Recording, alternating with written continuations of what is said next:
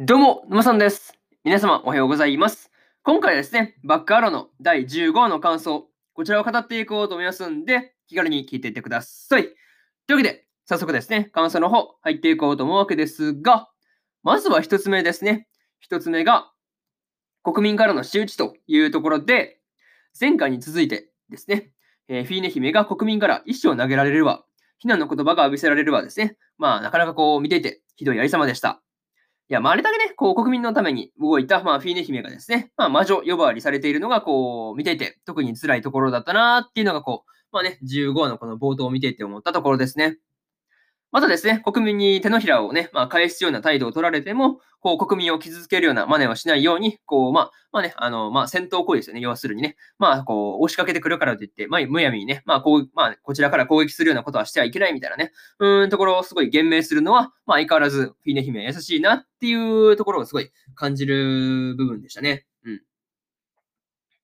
まあ、そういうところはね、まあ、フィーネ姫の良さなんだけど、まあ、優しさもね、動画行くと結構ね、まあ、あの、まあ、相手に付き上がられる、まあ、ことになり、ことに、ことにですね、まあ、なりかねないんで、まあ、そういうところは結構ね、まあ、厄介だなっていうふうに思うところですね。うん。優しいのは大事だと思うんですけど、まあ、優しすぎるのはいかがなものかっていうのは、まあ、うん、あくまでここは個人的な意見ですけどね。うん。まあ、そういうところがあるんで、まあ、ちょっと難しいところですよね。うん。まあ、いくらね、まあ、話し合いで解決しようにも、こう、まあ、国民がですね、もうあれだけ気が立ってればどうしようもないだろうっていうふうに、まあ、どうしようもないだろうっていうふうにね、感じるところなんですよね。そもそも話し合いできるような、あの、まあ、あんだけ、まあね、状況じゃないですよね。うん。どう考えてもそんな話し合い必要と、まあ、前に出てきた瞬間、撃ち殺されるとか、まあ、そういうのが落ちだろうみたいなね、ぐらいの、まあ、あの熱の入りようというかね、まあもう、ピなんかこう、ピリピリしてますからね。まあ、そういうところがすごいあったなっていうのはもう、思うところですよね。うん。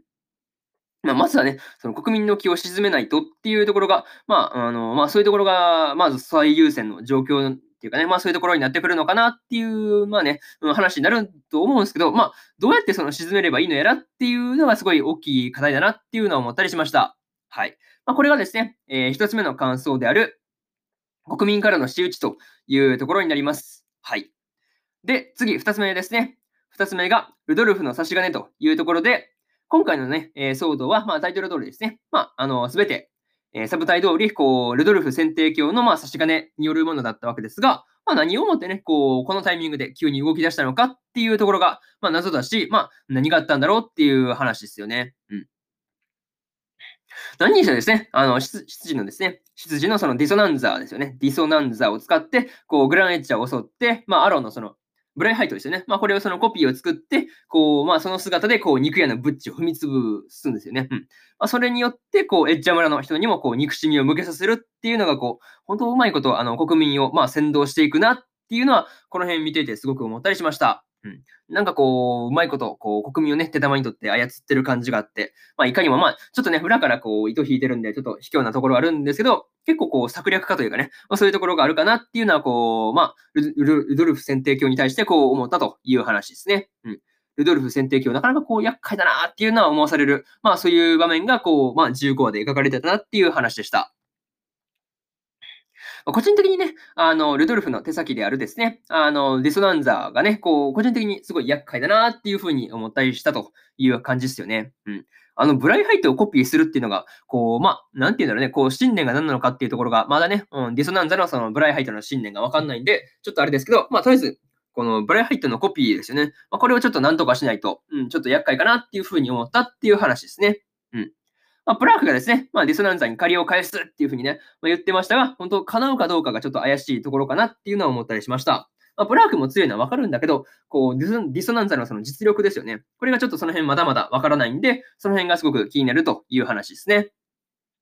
まあ、ただただね、あの、プラークが無事であるっていうことをまあ祈るばかりという感じですね。はい。とりあえずこれが2つ目の感想である、ルドルフの差し金というところになります。はい。次、3つ目に入っていくわけですが、3つ目が運命から逃げるというところで、まあ、ソーラ先生がですね、えー単身、えールドルフ、ルドルフ選定教のもとに、まあ、赴いていたわけですが、まあ、本質的な部分はですね、こう、ルドルフに、ルル ルドルフにな、あの、尋ねても、こう、のらりくらいと、まあ、かわされてしまうという感じがありました。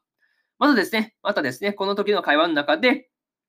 かつてそのソーラ先生がフィーネ姫を撃ち落とした事件にも、こう、ルドルフが関与していたってこととか、まあ、かつてのね、あの、気候教であり、こう、竜土最強だと歌われていたということとかですね、まあ、そういうところがこう、いろいろと明かされたっていう話でした。